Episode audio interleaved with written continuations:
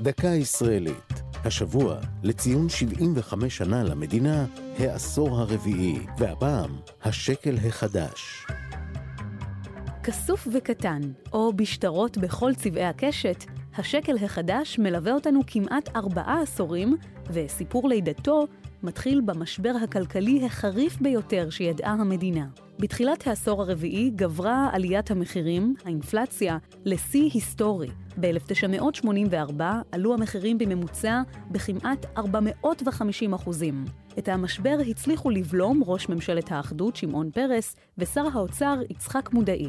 השניים הציגו תוכנית שיקום נרחבת, שכללה סיוע אמריקני וצמצום בהוצאות הציבוריות.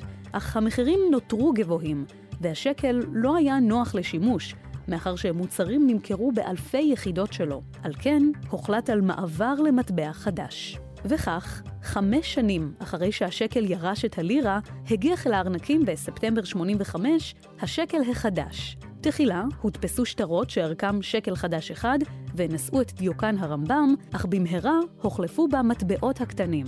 מאז ידע השקל החדש עליות ומורדות, אך בהשוואה לקודמו, המטבע הקטן יצא הגדול.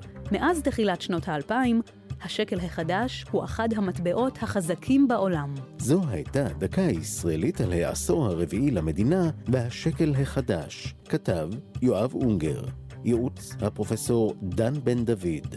הפיקה פרח בר גולדפרב.